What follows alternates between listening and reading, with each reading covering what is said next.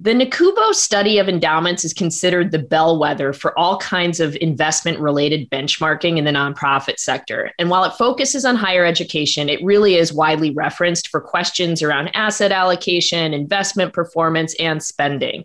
But the average endowment size in the report is close to a billion dollars. So today we're really going to explore what some of the findings mean for the small to mid size end of the market.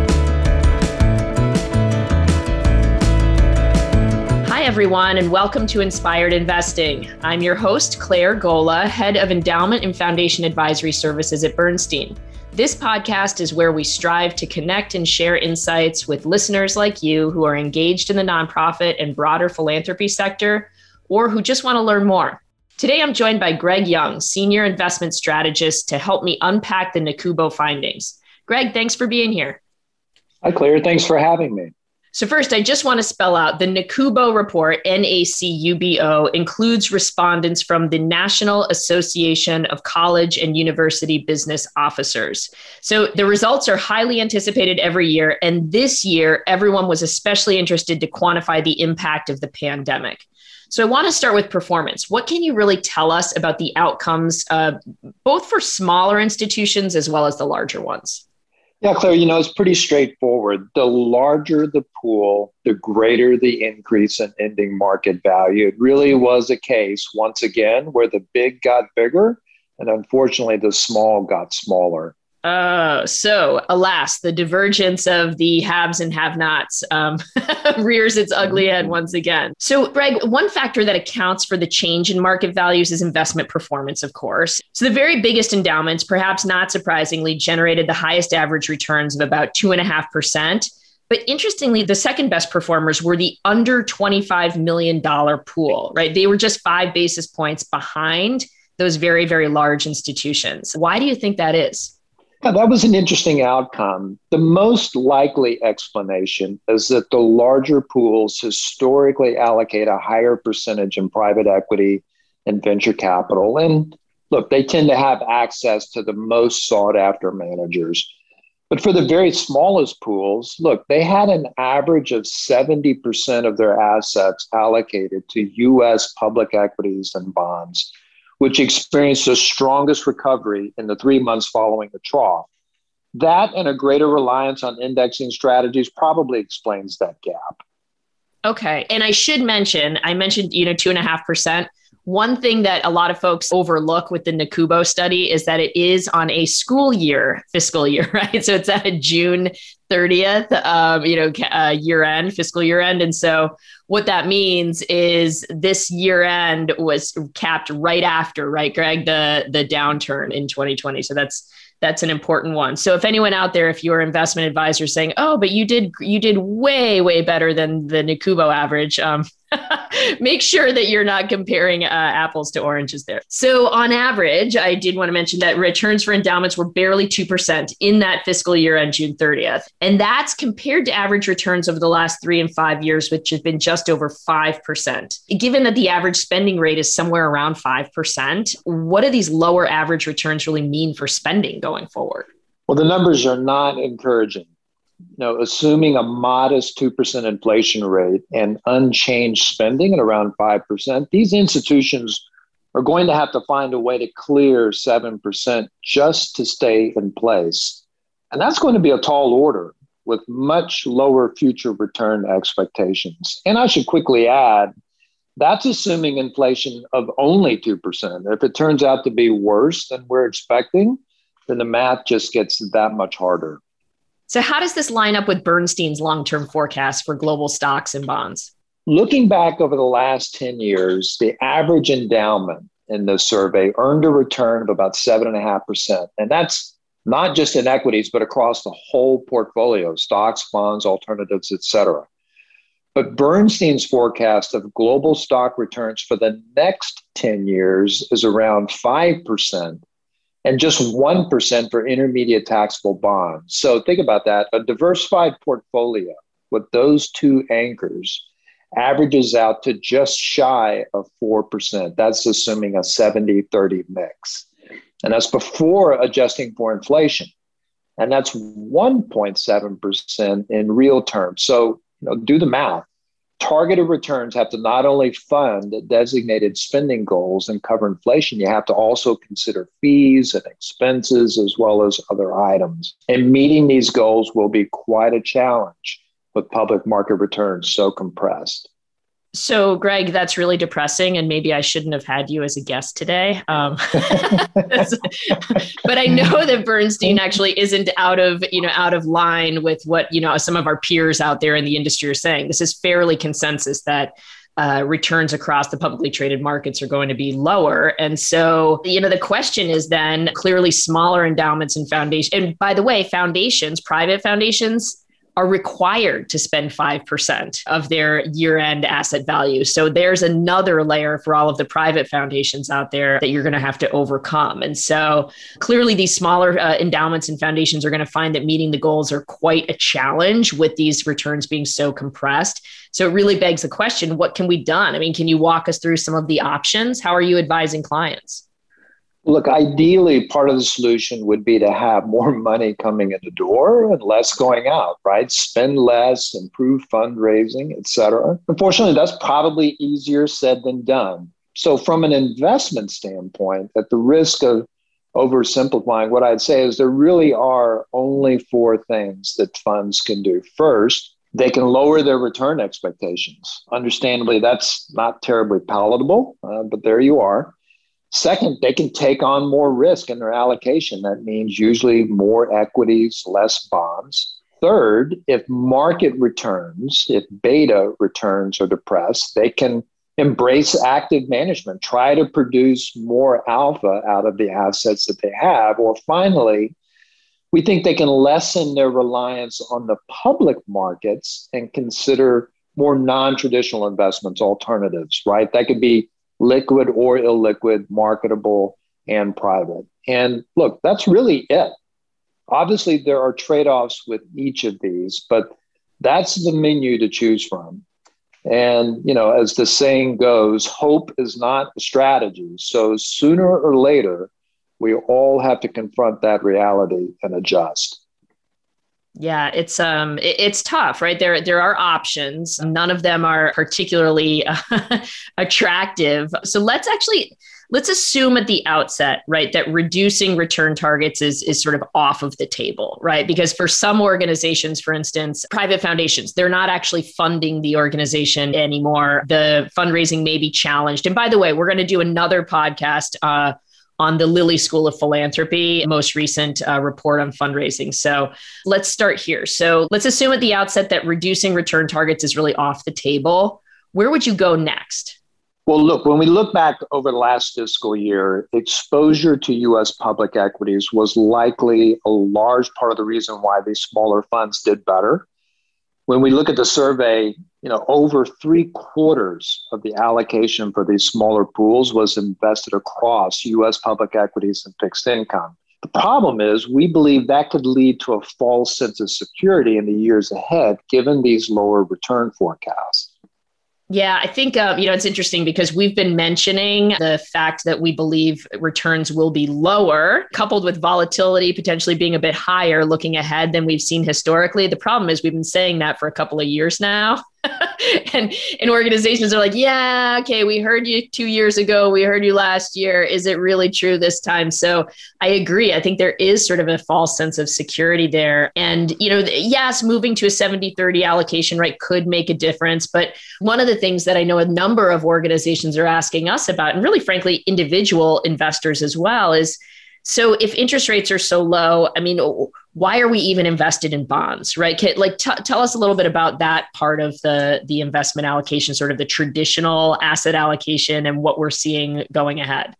Yeah, really, that conservative, more risk mitigating part of the portfolio is an area that we're likely going to have to spend a lot of time with. And what that means is for the typical institution, not only does this mean likely fewer bonds in the allocation going forward, it really does impact how we're going to invest in that part of the portfolio. Now, what do I mean by that?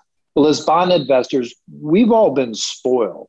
Think about here in the US, we've been blessed with this multi decade period of declining interest rates, right? That gave bond investors a tailwind that allowed us all to enjoy great returns and a nice diversifier to stocks. Unfortunately, we really do think this is the time finally when that era has ended. We may see rates stay at these lower levels for longer, but the catalyst behind ever declining rates is, is probably over. And that's especially true, Clare, for the next few years as we emerge from COVID, the economy opens back up, and we all return to some semblance of normal you know, eventually rates have to rise. Now, how much and, and when is probably a subject for another day, but let's just assert that for the moment. And if we're right, that poses a problem. You know, finding both acceptable returns and consistent risk management from the same bond portfolio like we have in the past is probably going to be next to impossible. So, look, rising rates eventually do mean higher yields, and we should all welcome that. But in the meantime, we've gone from a tailwind to a headwind. So that's going to make things a lot more challenging going forward. Less ability to, you know, cushion the blows from volatile stocks and just diminished returns. It's not a very good combo. So, uh, you, so that actually uh, leads to another conversation we've been having with many clients, which is really about it's not so much today about well, what kind of rate can you get me on my you know money market, and what kind of rate should we you know dip down in credit quality to get you know in search of yield. It's more about okay, let's really appropriately frame how much you should you know size how much you should keep in your short term intermediate term reserves that need to be allocated more conservatively so that we can lean in for those longer horizon you know strategies um, and, and, not have right so much uh, exposure to fixed income there or traditional you know fixed income. It's a tough situation. So in terms of your second suggestion uh, active management you recently authored a blog on this. Can you give us just a quick synopsis on it? Sure. We all know there's been this decades long trend from active to passive, but we think we may at long last be on the cusp of an environment that is going to be more conducive to active management. And you're right, we did write a blog about this recently. Certainly encourage our listeners to check it out in know, we talk about the importance of the economic and investment cycle that we've been in and how that's almost certainly going to change in the future. Indeed, it's already changing as we speak. For example, we're moving from an era of constantly falling interest rates to one where rates start to move back up. We're talking about a future that is characterized by below average returns almost certainly accompanied by higher volatility instead of the other way around. And it's likely to be one where we have greater dispersion among stocks, which diminishes this tendency of stocks to move up or down in lockstep. And look, that provides more opportunity for stock pickers to find companies that can beat the market. Now, nothing is for certain, but all of these things suggest to us that the risk reward trade off may finally be swinging back around in favor of active management. Thank you for that. I think it's nuanced in terms of the underlying factors that could lead to or, or support rewarding uh, active management. But speaking of active risk, I'm going to lean into one of my favorite topics and certainly a very popular topic among our not for profit and foundation clients around the country and that is aligning your investments more closely to your mission or values or what the organization stands for. And so some folks term this responsible investing. That means different things, right, to different organizations. But certainly aligning your investments or investing the other 95% of the portfolio in a way that supports the mission of the organization, right, is another way to potentially increase the impact right you may not be able to spend more towards the you know towards the mission of the organization or the programs but you certainly are aligning what you've got invested in that entire corpus in a more positive way. So, we did a recent podcast on this topic. I'd love to hear from you, Greg, on, on what you're seeing out there with the committees that you work with. Sure. Look, this whole area of responsible investing is only going to grow in the years ahead. We're seeing more and more funds are embracing it. And, and we see that in these latest NACUBO surveys. Our listeners might ask, what does responsible investing have to do with improving returns? So let me give you a grossly oversimplified answer, and that is Responsible companies simply make better investments over time. Responsible companies tend to do better by all of their stakeholders. They tend to treat their employees better and thus have lower turnover. They tend not to get sued as often. They don't get in trouble with regulators as frequently, and so on and so on. Notice what I'm not saying here. We're not saying that a company's efforts to make the world a better place with happier employees and a cleaner climate is the only thing that matters, or frankly, even the most important thing. What, what we've observed over a long time of managing money at Bernstein is that responsibility tends to lead to better financial outcomes. And after all, that's really what we're seeking at the end of the day as investors. Better financial outcomes should lead to better performance. And we all need as much of that performance as we can find. All right, that's great. Thanks, Greg. And I also note there uh, from your comments that it's not just about eliminating certain companies or sectors from your portfolio, but it's really leaning into those best actors, right? Those who are really taking the lead and acting as an example for others. So that's that's excellent. I did want to note, and we'll we'll talk more about this in the future, but there is another strategy that a number of foundations are asking us about, and we don't necessarily need to go into it here, but in an environment where we're expecting lower returns, higher higher volatility. And private foundations in particular need to spend 5% from their portfolio. Program related investments, um, direct investments that can count towards that 5% required annual distribution are an interesting strategy as well. Not for everyone, but we'll certainly have more to talk about on that uh, in future episodes uh, as well. That somewhat ties in, though, Greg, to this last option, which you mentioned, which is lessening reliance on the public markets and digging into alternative investments. It's been long, long, long the case that these larger institutions, right, definitely invest more heavily in alternatives and less liquid assets than smaller ones for a variety of reasons. And the latest NACUBO study shows that this a lot, you know, the trend is alive and well. It's probably going to grow larger. How are you advising clients? Well, that's right. Look, like everything in investing, we know there are trade offs, right? Simply adding a big slug of alternatives to the allocation and expecting all our problems to be solved is not what we're suggesting. We've actually published on this topic extensively at Bernstein. If you'll permit me here, Clare, I'll put a plug in for an excellent piece that was written called A Framework for Allocating to Illiquid Investments. It really gets into all of these different issues. I, I would consider it a must read for any listener that wants to dig in deeper. That said, our advice to clients is to take a fresh look and see if this area is a good fit for your institution. We have a lot of experts and a lot of tools to help you do that. So please speak with your Bernstein representative and, and let us help you there. That's good advice. And I do want to remind folks if we're focused on sort of the smaller and mid sized market here in this conversation, that different than individual investors, right? For institutions to become an accredited investor, you need $5 million in your portfolio. That sort of starts to open up your universe to different types of investments that you can, and, and certainly some um, less liquid investments. And then to be a qualified purchaser, which opens up that universe even more. You need to have $25 million, right, in, in your portfolio. And so oftentimes I know we have conversations with organizations that may have $26 million in the portfolio or $15 million in the portfolio, right? And some of the individuals on the committee are, are thinking that they may have options to invest in more types of uh, investments than, than they do. And so just a reminder there, and absolutely there, there are trade-offs, right? Just because you can doesn't mean you should. in, in, every case. Uh, but it might be the right, it might be the right thing for you. Again, like everything in investing, there are trade-offs. Greg, before we wrap up, final thoughts, anything that you'd like to share that maybe we didn't touch on today for the listeners out there?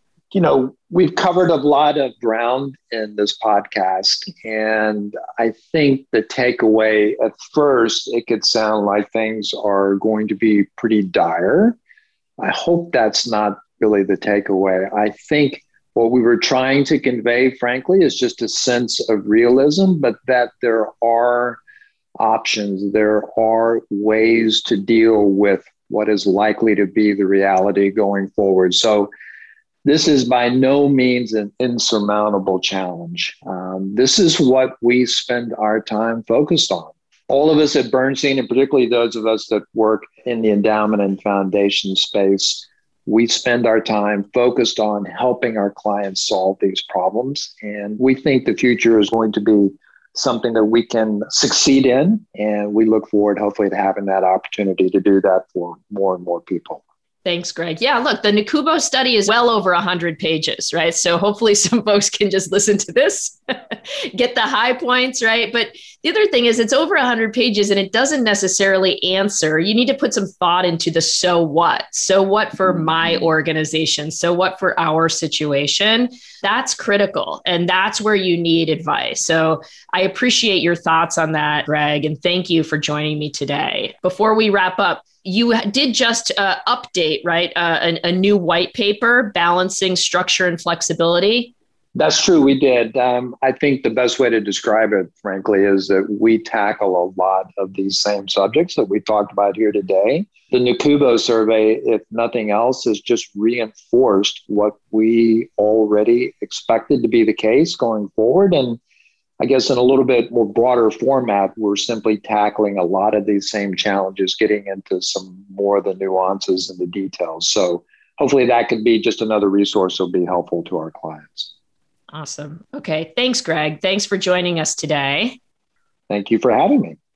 All right. And thank you, everyone, for listening. If you'd like to learn more on Bernstein's endowment and foundation advisory services, please see the link to our blogs in this episode's description. If you enjoyed this episode and haven't subscribed to our podcast yet, please go to the iTunes Store, Google Play, or wherever you listen to podcasts to subscribe and rate us.